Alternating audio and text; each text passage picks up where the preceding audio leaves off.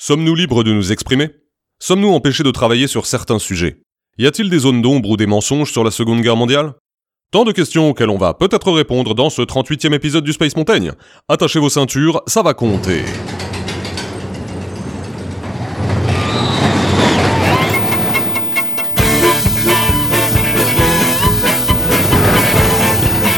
Attends, c'est une prise de tête d'un autre monde.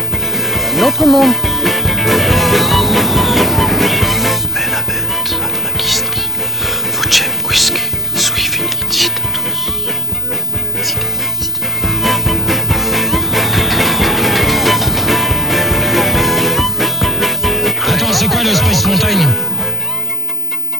Bonjour ou bonsoir, en tout cas bienvenue dans le Space Montaigne, pour cet épisode qui sera consacré au livre Un Eichmann de papier de l'historien Pierre Vidal-Naquet.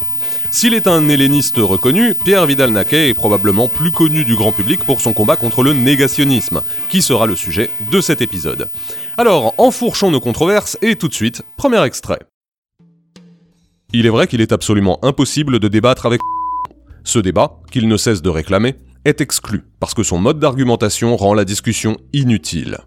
Quand on sait comment travaillent messieurs les révisionnistes, cette idée a quelque chose d'obscène. Répondre comment, puisque la discussion est impossible? En procédant comme on fait avec un sophiste, dont il faut démonter, pièce par pièce, les arguments pour en démasquer le faux semblant. En tentant aussi d'élever le débat, de montrer que l'imposture révisionniste n'est pas la seule qui orne la culture contemporaine, et qu'il faut comprendre non seulement le comment du mensonge, mais aussi le pourquoi. Lorsque Pierre Vidal-Naquet écrit un Eichmann de papier en 1980, il le fait pour répondre à ce qui s'appelait alors l'imposture révisionniste. Mais comme il le présente dans ce premier extrait, sa méthode ne sera jamais de discuter pied à pied avec le tenant de cette hypothèse, car ceux-ci n'attendent que ça. Euh, précision sémantique liminaire, le terme négationnisme n'est pas employé avant 1987. Le texte étant écrit 7 ans plus tôt, bah euh, il ne l'emploiera pas. Et dans tout le texte, du coup, lorsque vous entendrez révisionniste, pensez qu'on veut dire euh, négationniste. De fait, négationniste fut forgé précisément pour cet usage, pour parler de ceux qui ne travaillaient pas à dire le vrai, mais à nier celui-ci afin de confirmer leur conclusion. Or, révisionniste est un mot qui avait du sens. Comme il l'écrit, euh, il y a eu des écoles historiques qui se disaient révisionnistes et qui ont pu engendrer des travaux euh, bah, discutables, mais au moins qui relevaient tout de même d'une d'une éthique et d'une pratique historique. Alors que pour les négationnistes, il n'est rien de tout cela. Il s'agit tout simplement de remplacer l'insupportable vérité par le rassurant mensonge. C'est la différence fondamentale entre révisionnisme et négationnisme. Cela dit, il est toujours intéressant pour un négationniste de se dire révisionniste, hein, car il ne nie pas, ou du moins, il ne nie pas tout, il ne fait que réviser ce qui a pu être erroné. C'est la même procédure que quelqu'un se disant chercheur de vérité, hein. c'est plus vendeur que d'attaquer directement avec euh, les aliens ont construit les pyramides. Et cela permet, en plus, si vous finissez par vous faire euh, contredire, de se cacher derrière un Non mais je, je révise un fait controversé. Je ne nie pas bêtement, je pose des questions. Et en parlant de réviser des faits controversés, c'est précisément la procédure qui est recherchée. Non pas de trouver des éléments afin de soutenir une thèse, mais simplement de créer le débat. Car lorsque vous avez réussi à imposer votre sujet dans l'espace de discussion publique, vous avez déjà un peu gagné soit un personnage mal connu de l'histoire ancienne, dont l'existence a été jusqu'ici acceptée sans problème. Par exemple, le législateur athénien Clisthène, fin du 6 siècle avant JC. Je décide un beau jour qu'il n'a pas existé, et je le prouve. Hérodote n'était pas en position de savoir, Aristote répétait des sources elles-mêmes peu dignes de foi. Mais mon objectif réel est autre. Il s'agit d'imposer un clivage entre historiens selon mes propres termes. J'appellerai clisténiens tous les historiens mes prédécesseurs, et anticlisténiens moi-même et ceux qui me suivent. Chacun saura que ma théorie est absurde, mais, comme j'aurai respecté les règles du jeu, ma considération n'en souffrira pas. Avant de s'attaquer aux thèses négationnistes à proprement dites, il faut voir comment s'est créé ce mouvement et surtout comment il a réussi à se donner suffisamment d'importance pour être aussi présent, lors même qu'il n'est pas si répandu que cela. Comme l'exemple de Clisthène, hein, le point de départ, c'est la thèse. Ce n'est pas le travail de recherche qui mène à la vérité, c'est la vérité qui mène au travail de recherche. On part de la conclusion pour arriver au développement. Mais en partant d'une conclusion absurde, comme celle de ce législateur qui n'aurait jamais existé, bah, je m'expose à ce qu'on me rit au nez et que personne ne me prenne au sérieux. Il faut alors que je sois futé. C'est l'anthropologue Marcel Salins qui en donne la meilleure explication grâce à ce qu'il appelle le spectacle universitaire. Alors reformulons. Je suis Kairis, docteur en anthropolithosophie, et j'émets une théorie chelou. Par exemple, le beurre doux corrompt la jeunesse alors que le beurre salé la restaure. Comme les faits plaident contre moi, bah j'ai tout intérêt à mépriser mes contradicteurs, parce que, bah, forcément, ils n'ont rien compris. Mais le mépris, euh, cela va provoquer le professeur machin ou euh, l'agrégé truc, qui vont donc publier des contestations de mes travaux. Eh ben, je vais en profiter pour faire d'une pierre deux coups. De la première pierre, je vais pouvoir devenir le sulfureux docteur Kairis, défendant la thèse beurre salétiste, qui va être reprise à l'université, ne serait-ce que pour montrer à quel point elle est pétée. Hein. Mais bientôt, les vases communicants vont me permettre d'accéder aux journaux papier, puis à la radio, ou encore à la télé. J'aurais monté un clivage artificiel, tout en faisant comme si je suivais les règles du jeu. Hein. Et il se trouvera des gens pour me défendre grâce au fantasme du dévoilement. Et de la seconde pierre, je peux désormais me victimiser et crier à la censure contre mes travaux, car machin et trucs là, que j'appellerais les beurre d'outistes, n'arrêtent pas de m'embêter. Et que sur les plateaux, ils envoient même des journalistes pour m'agresser. Et ils ne me laissent pas parler. Et ouin ouin, c'est la cancel culture. Ce n'est pas beaucoup plus compliqué de créer une controverse. Hein. Concernant le génocide des juifs, désormais, il y aura d'un côté les révisionnistes et de l'autre les exterminationnistes. Et ils seront traités à égalité. Il faut bien comprendre que nos schèmes mentaux, principalement notre culture dualiste, ont tendance à nous faire accepter ce genre de binarité. S'il y a gauche, c'est qu'il y a droite. S'il y a haut, c'est qu'il y a bas. Bon, je pourrais multiplier les exemples à l'infini, mais on a compris le principe. Hein. S'il y a une école qui dit X, nous sommes favorisés à penser que l'école qui dit Y doit avoir à peu près la même légitimité. Et surtout, qu'elle a le droit de s'exprimer, au nom de la liberté d'expression. Il a suffi de se créer une, identité, un discours et de s'engouffrer dans une place. On aura pris part dans le jeu de l'histoire. En plus en respectant, bon, au début en tout cas, le jeu de la controverse scientifique. Mais très vite, la controverse deviendra publique, et elle aura créé sa propre légitimité. Autrement dit, il s'agit, dans ce genre d'affaires, non de vérité, non de science, mais tout bonnement de publicité ou de spectacle universitaire. Non mais je, révise un fait controversé. Je ne nie pas bêtement, je pose des questions. A priori, euh, l'argument semble convaincant. On n'est jamais sûr de rien après tout. Hein. Ça paraît donc plutôt raisonnable de dire que, bah, on ne sait pas. Le problème, c'est que ce doute n'est jamais innocent. Poussons le raisonnement un tout petit peu plus loin si vous le voulez bien. Pourquoi ces curieuses situations dans lesquelles des gens, par ailleurs très sûrs d'eux sur tant de sujets, se mettent soudain à invoquer le doute? Et plus précisément, pourquoi ne le font-ils pas alors tout le temps lorsqu'on leur pose une question? Je veux bien leur laisser leur champ d'études, à la limite, hein, sur lequel ils peuvent se, se permettre d'être un peu plus assertifs, mais sur tout un tas d'autres sujets dans lesquels ils n'ont pas cette compétence, ils se permettent tout de même, bah, au moins de donner leur avis. Ou en tout cas, ils ne répondent que rarement, c'est pas mon sujet, j'y connais rien, moi. Alors, je vais te dire, oui, j'ai aucun doute. Voilà, j'ai aucun doute. Juste, j'y connais rien. Je te dis juste, je vais te dire, oui, j'ai aucun doute, parce que sinon, je suis un criminel de la pensée. C'est dingue, hein, comme on passe vite de je ne sais pas à vous me traitez de criminel potentiel. On voit alors comme on bascule très vite dans la victimisation, la, la menace d'une excommunication. L'ennui est que cela auto-renforce celui qui parle comme ceux qui écoutent, dans la conviction qu'il y a bah, une doxa en fait, qui veut mettre au banc certaines, certaines idées. Alors même qu'on leur demande simplement de ne pas raconter n'importe quoi sur un sujet qu'ils ne maîtrisent pas. Or ici, dire je ne sais pas, ce qui devrait en fait être valorisé, hein, car signifiant qu'on ne se forge pas d'opinion sans avoir étudié un sujet, bah ça revient finalement à dire qu'on envisage tout à fait que la vérité historique, sur ce point, puisse nous mentir en voulant se montrer comme prudent et mesuré, on finit en fait par faire précisément l'inverse. Le fait est que les historiens ne demandent pas à tout le monde d'avoir étudié tous les sujets. Ils demandent à ce que l'on ne se mette pas à avoir un doute à géométrie variable. Et je dis bien à géométrie variable. Lorsque nous jouons au Trivial Poursuite et que nous tombons sur euh, quelle bataille européenne a eu lieu en 1515, bah nous répondons Marignan il ne nous viendrait pas à l'idée de répondre Je n'ai pas étudié spécialement la question. Ou en tout cas, nous ne dirions pas ça avec Marignan. Alors pourquoi avec la Shoah? Bon, Allez, on sait très bien pourquoi en fait, hein. Parce que clivage et controverse. Parce que certains ont réussi à faire croire qu'il y avait un doute. Et c'est cela, le doute à géométrie variable. C'est la drôlerie de l'hypercriticisme. Les hypercritiques les plus connus d'ailleurs sont ceux qui doutent de l'existence de Jésus. Comme le disait Vidal Naquet, on prend un personnage historique dont personne ne doutait de l'existence et paf, on crée un clivage.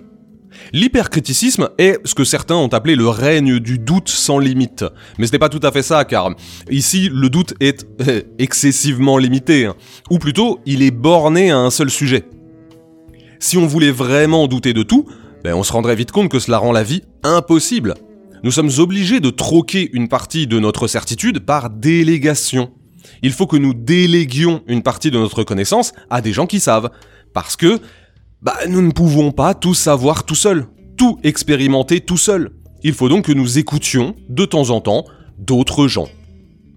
Mais sur ce sujet-là, bah, il semble qu'il y ait toujours controverse. Quand bien même les historiens nous disent que non. Mais cela reboucle avec notre point du début, hein. S'il n'y a pas de controverse, c'est suspect. Il faut donc que quelqu'un se saisisse de ce, de ce point aveugle, puis attende de se faire critiquer. Et si on l'a critiqué, bah c'est qu'il y a controverse. Et se créera, comme par enchantement, une myriade de petits plantons qui se gratteront le menton en disant qu'ils ne font que poser des questions. L'historien Bernard Comte écrivait La méthode des négationnistes est perverse. Elle associe l'hypercritique à la fabulation, l'ergotage sur les détails à l'ignorance massive du contexte, et cherche à faire apparaître comme conclusion d'une démonstration ce qui est un postulat affirmé au départ. Car le problème de ce fameux doute est qu'il s'assoit sur rien. Les historiens insistent beaucoup là-dessus, hein, car souvent les gens qui se font avoir par les négationnistes ne sont pas en soi de mauvaises personnes, mais sont simplement ignorantes de la manière dont on fait de l'histoire. Ils lisent un bouquin ou écoutent une vidéo et s'imaginent que la parole du critique vaut celle de milliers d'historiens car il cite quelques éléments. Mais il ne suffit pas de citer des éléments pour rendre compte de la vérité historique. Vidal Naquet, comme beaucoup autour de lui, s'est attaqué aux principaux ouvrages négationnistes, en l'occurrence français, britanniques et euh, états-uniens. Et il en tire quelques conclusions qu'on peut résumer grossièrement en deux points. Premier point, tout témoignage direct apporté par un juif ou tout document antérieur à la libération est soit un mensonge, soit un faux. Deuxième point, tout témoignage ou document nazi est soit ignoré, soit relativisé quant à son langage, soit considéré comme obtenu sous la torture. Je vous la fais courte, hein, mais il nous donne plusieurs exemples de cela et c'est édifiant. Là où tous les historiens savent désormais ce que Sonderbehandlung, traitement spécial, signifie, bah les négationnistes ont encore le cran d'affirmer que on sait pas trop, ça peut être le nom de code pour dire expulsion du territoire, ou euh, un traitement spécial pour vacciner les malades du typhus. Je plaisante pas, hein, ce sont de vrais arguments. De même, lorsqu'un autre négationniste s'attaque à une source importante, comme un discours de Himmler, il sélectionne un passage où celui-ci dit que les tueries du ghetto de Varsovie étaient en fait une défense des Allemands contre l'insurrection des Juifs. Tout en cachant qu'à la page précédente, le Reichsführer déclarait qu'il faut exterminer les hommes, mais aussi les femmes et les enfants, car il pourrait être amené à se venger. Drôle de manière de se défendre quand même. Là, on le voit, la sélection est partielle et elle est grossière. Mais elle ne sera vue comme partielle et grossière que par ceux qui font un travail rigoureux, à la source. Les autres se laisseront bluffer et on ne peut pas vraiment leur vouloir, hein, car encore une fois, les historiens ne demandent pas à tout le monde de tout connaître, simplement de ne pas douter bêtement de tout.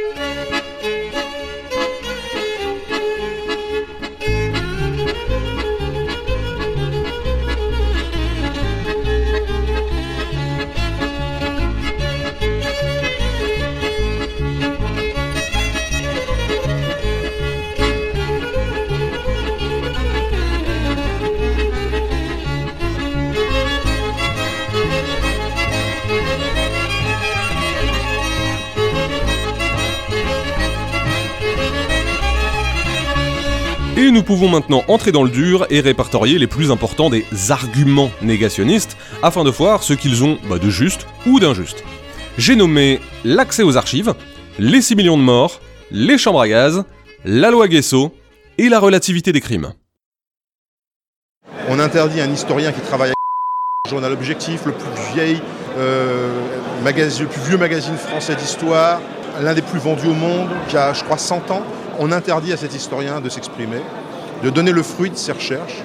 Le premier argument que l'on entend si souvent est celui qu'on ne peut pas discuter, qu'on ne peut pas chercher, qu'on est obligé de gober la vérité officielle. Problème, c'est faux. Personne n'est empêché de chercher. Il va sans dire que les témoignages, tous les témoignages et les documents doivent être critiqués, par des méthodes éprouvées depuis des siècles. Quoi qu'on lise chez les archives du Troisième Reich sont accessibles aux chercheurs, ce que ne sont pas les archives françaises ou soviétiques.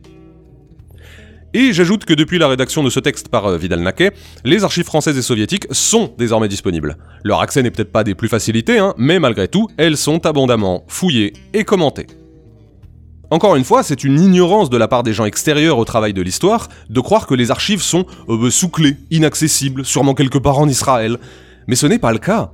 Il n'y a que les négationnistes qui disent cela.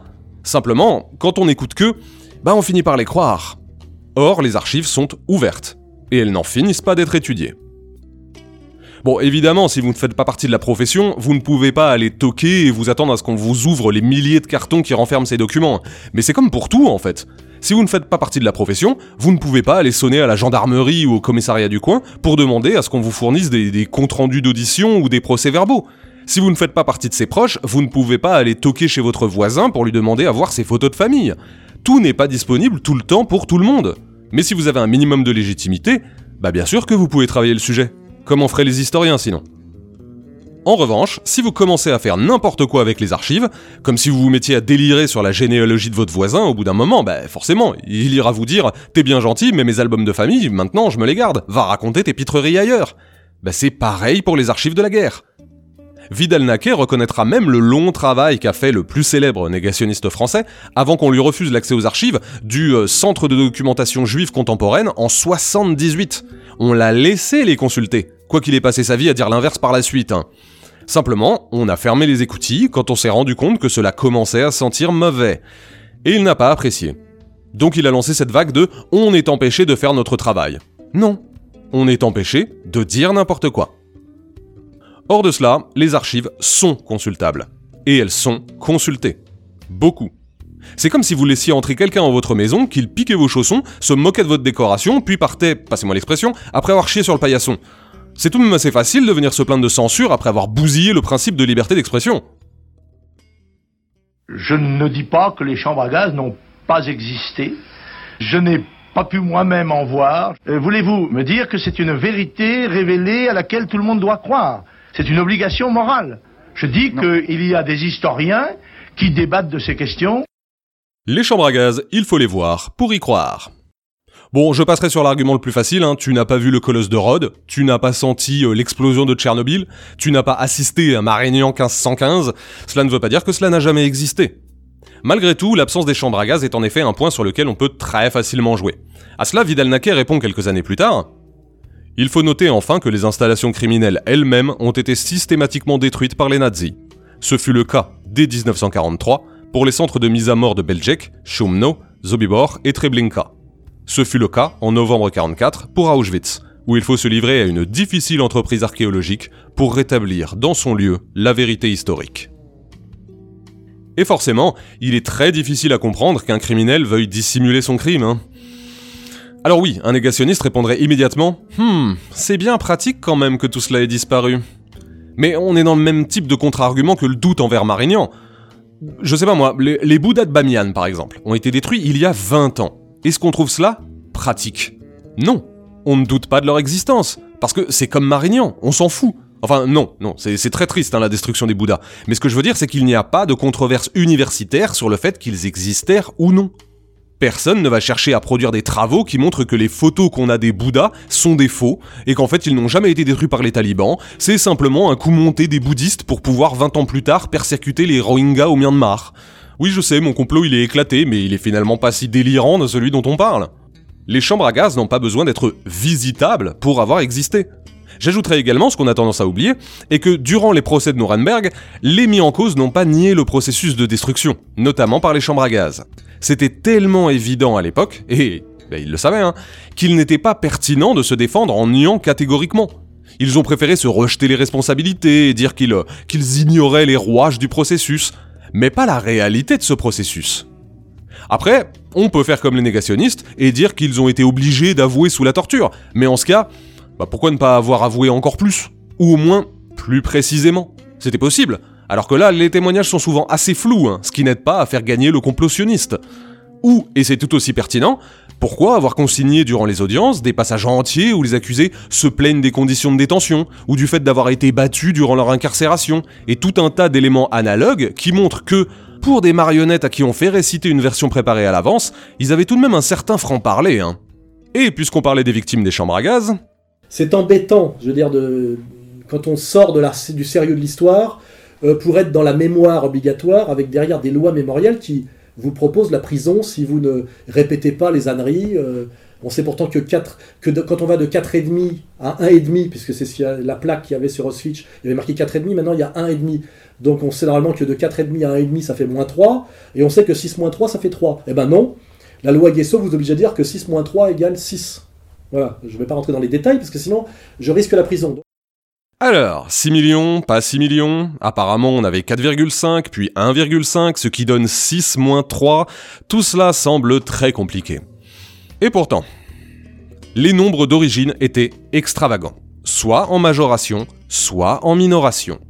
Mais ce que ce polémiste oublie volontairement de dire, c'est que, justement, on n'a pas du tout retranché 4,5 à 6, on a retranché 4,5 à 9. Bon, vous pouvez me dire que cela ne fait toujours pas 6, hein, mais je vous le rappelle, lui parle des morts d'Auschwitz-Birkenau ici, pas des morts sur tout le continent. Il oublie, ou plutôt, il ne dit pas, que tous les morts ne se sont pas faits dans ce seul camp. Et il amalgame tout le reste afin de donner un résultat volontairement flou, et donc suspect mais c'est une manière assez répandue d'exercer que de euh, parler à toute vitesse et en ayant l'air convaincu. Si vous avez tort sur les faits, les gens qui ne le savent pas auront envie de vous croire, vu que vous en avez vous-même l'air convaincu. Mais bref, revenons donc à cette histoire de 6 millions. Le chiffre de 6 millions de juifs assassinés qui provient de Nuremberg n'a rien de sacré, ni de définitif, et beaucoup d'historiens aboutissent à un chiffre un peu inférieur. De même, Serge Klarsfeld a abaissé de 120 000 à un peu plus de 76 000 le chiffre donné d'habitude pour la déportation des Juifs de France. Qui n'approuverait de telles recherches? Qui ne souhaiterait que thèses et travaux d'enquête se multiplient? Eh oui, c'est un problème. Certes, quelques années après la Shoah, quand les travaux débutaient tout juste, on se baladait allègrement entre quelques milliers jusqu'à euh, des dizaines de millions de morts. On ne savait pas, et c'était normal. Donc les nombres étaient extravagants. Mais si vous ne savez pas ça, et surtout si vous ne savez pas que les historiens eux-mêmes reconnaissent qu'on a dit tout et son contraire sur le sujet, eh ben des gens comme ce polémiste de tout à l'heure vont vous dire que tout cela n'a aucun sens, vu qu'on dit tout et son contraire. Mais non, on a dit des chiffres différents, à des moments différents, car la recherche a évolué. Le nombre de 6 millions n'est ni sacré, ni définitif. Raoul Hilberg, dont les travaux sont très respectés, situe le nombre plus proche des 5 millions. Cela se discute. C'est presque devenu un slogan, ce 6 millions, alors que ce n'est pas le discours des spécialistes. Le nombre de morts est discutable. Il est discuté. C'est s'improviser chercheur et venir proposer ses conclusions toutes pétées qui n'est pas accepté. Mais vous l'avez vu venir, le polémiste terminait sur un autre point durant son argumentaire, cette histoire de loi Guesso. Bah, je pense que c'est scandaleux que soit condamné tout simplement parce que euh, on a aujourd'hui dans notre dans notre législation un certain nombre de lois qui sont gravement attentatoire euh, à la liberté d'expression. Mais euh, on voit bien qu'aujourd'hui, on a des lois en France, notamment les lois, les lois Guesso, qui empêchent de pouvoir parler librement. Cette loi est horrible. Elle est là pour museler. Voyons ce qu'en dit Vidal Naquet. Je ne suis nullement contre les poursuites pour diffamation quand il s'agit de mensonges dirigés contre les personnes ou les institutions. Mais je suis résolument hostile à l'idée d'imposer la vérité historique par la loi. Quand, en 1990, le Parlement français vota une telle loi, elle eut contre elle l'unanimité des historiens. Je rappelle quand même que, comme nous l'avons vu tout à l'heure, euh, avec les archives, hein, soi-disant interdites, alors qu'elles sont tout à fait publiques, dire que la loi Guesso est une mauvaise idée et une mauvaise réponse, c'est une chose. Mais dire qu'elle empêche de pouvoir s'exprimer et de pouvoir faire des recherches, comment dire? Elle n'empêche en l'état que les négationnistes elle empêche à certains de dire n'importe quoi au sujet de la Seconde Guerre mondiale. Mais si d'aucuns veulent condamner la loi Guesso comme étant une mauvaise loi, bah il s'en trouvera bien des soutiens, y compris chez les historiens. Beaucoup reconnaissent qu'elle est totalement contre-productive, et ce, à deux titres. D'une, elle attire la publicité sur le négationnisme, et ça, c'est le pire que l'on puisse imaginer. Cela crée des papiers, des éditos dans la presse, des procédures judiciaires, bref, c'est beaucoup de temps consacré à des gens qu'on cherche justement à ne pas écouter. Or là, on leur offre un pont d'or afin de parler d'eux. Et, à deuxième titre, cela crée de la persécution et, in fine, des martyrs. La liberté d'expression est un sujet tellement brûlant que sa simple restriction est vécue comme un crime par beaucoup. Du coup, on finit par se retrouver avec des accusés qui deviennent immédiatement des victimes. L'État joue contre lui-même.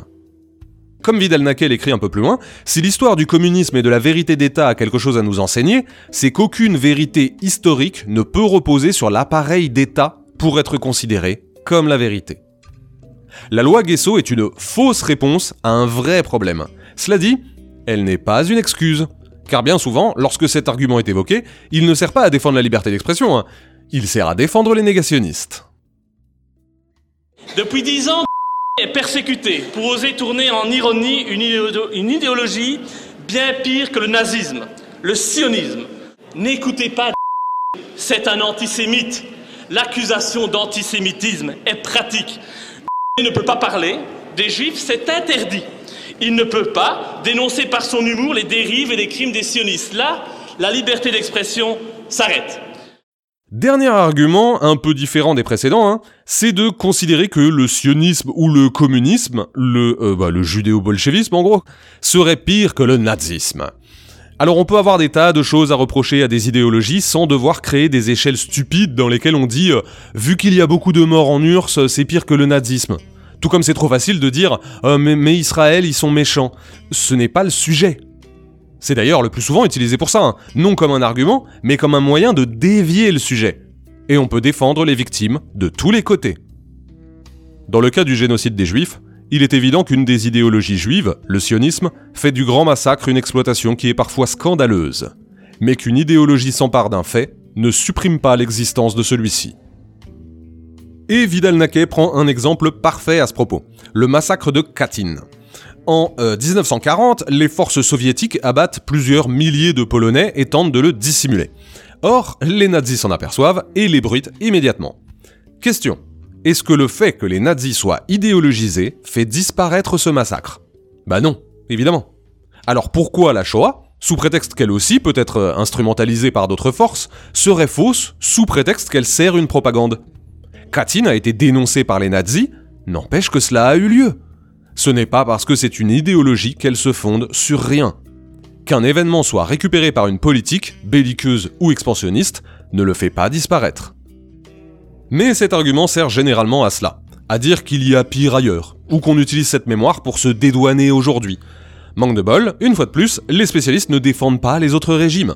Vidal Naquet était très clair dans son passage sur le sionisme, mais il l'est aussi avec d'autres quand il écrit il m'importe peu que les révisionnistes soient de la variété néo-nazi ou de la variété d'ultra-gauche. Car oui, il a existé et existe un antisémitisme qui n'est pas d'extrême droite. Une des productions françaises négationnistes les plus importantes était justement réunie autour d'une librairie tenue par d'anciens communistes. On peut condamner les crimes des uns et des autres. Ce n'est pas exclusif. En fait, et c'est probablement ce qui montre à quel point les perroquets des négationnistes sont peu informés, c'est que ces arguments ne font que parler dans le vent. Les archives sont consultables et consultées. Le nombre de 6 millions est discutable et discuté. La loi Guesso est contestable et contestée. Ce qui n'empêche qu'ils sont employés couramment. Mais c'est souvent le cas avec les sujets qu'on ignore. Hein. On répète des invectives et des présupposés sur des thèmes qu'on n'a pas étudiés mais qu'on veut défendre et puis parce qu'on se sent très intelligent en le faisant. Fantasme du dévoilement une fois de plus. Nous, nous savons. Ces arguments éculés et non avenus sont la preuve, s'il en fallait encore une, que les partisans des négationnistes ne connaissent pas le sujet dont ils parlent. Mais en fait, ils s'en fichent. Ils défendent ce qu'ils veulent défendre. Connaître le sujet, c'est secondaire. Conclusion. La méthode négationniste consiste à émettre un doute soi-disant raisonnable sur un sujet, puis à créer un clivage artificiel dans la profession par le spectacle universitaire, le tout dans le simple but de se donner de la publicité afin de répandre ses idées. À partir de là, on va répéter quelques arguments, quand bien même ceux-ci échoueraient à être autre chose qu'un bouclier. Le but n'est pas tant de convaincre que de se mettre dans la position de celui qui est attaqué, créant ainsi la suspicion et donnant l'atmosphère d'une pensée unique qui s'acharne contre les libres penseurs. Le tout renforcé par le jeu médiatique qui finira de forger une légitimité populaire à ceux qui se proclament censurés. Alors que faire? Vidal-Naquet disait qu'on peut et qu'on doit discuter sur les négationnistes, analyser leurs textes et leur place spécifique dans la configuration des idéologies, mais qu'on ne doit pas discuter avec les négationnistes. Ce serait leur faire trop d'honneur. Un dialogue entre deux hommes, fussent-ils adversaires, suppose un terrain commun, un commun respect, en l'occurrence, de la vérité. Mais avec les révisionnistes, ce terrain n'existe pas. Je n'ai rien à leur répondre et je ne leur répondrai pas. La cohérence intellectuelle est à ce prix. Merci à toutes et à tous pour votre oreille attentive, ou vos oreilles attentives si vous en avez deux. C'était le 38e épisode du Space Mountain consacré au livre Un Eichmann de papier de Pierre Vidal-Naquet. En attendant le prochain, n'hésitez pas à réécouter les précédents épisodes. S'ils insistent sur le fait que la vérité est une question compliquée, ils ne tentent pas non plus de la cacher. Je vous retrouve très vite.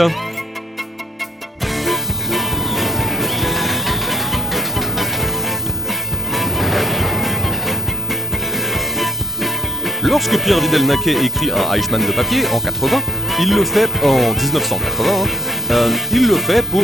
Non mais, non mais c'est con, évidemment que c'est pas 1880. Ouh, ça va être long.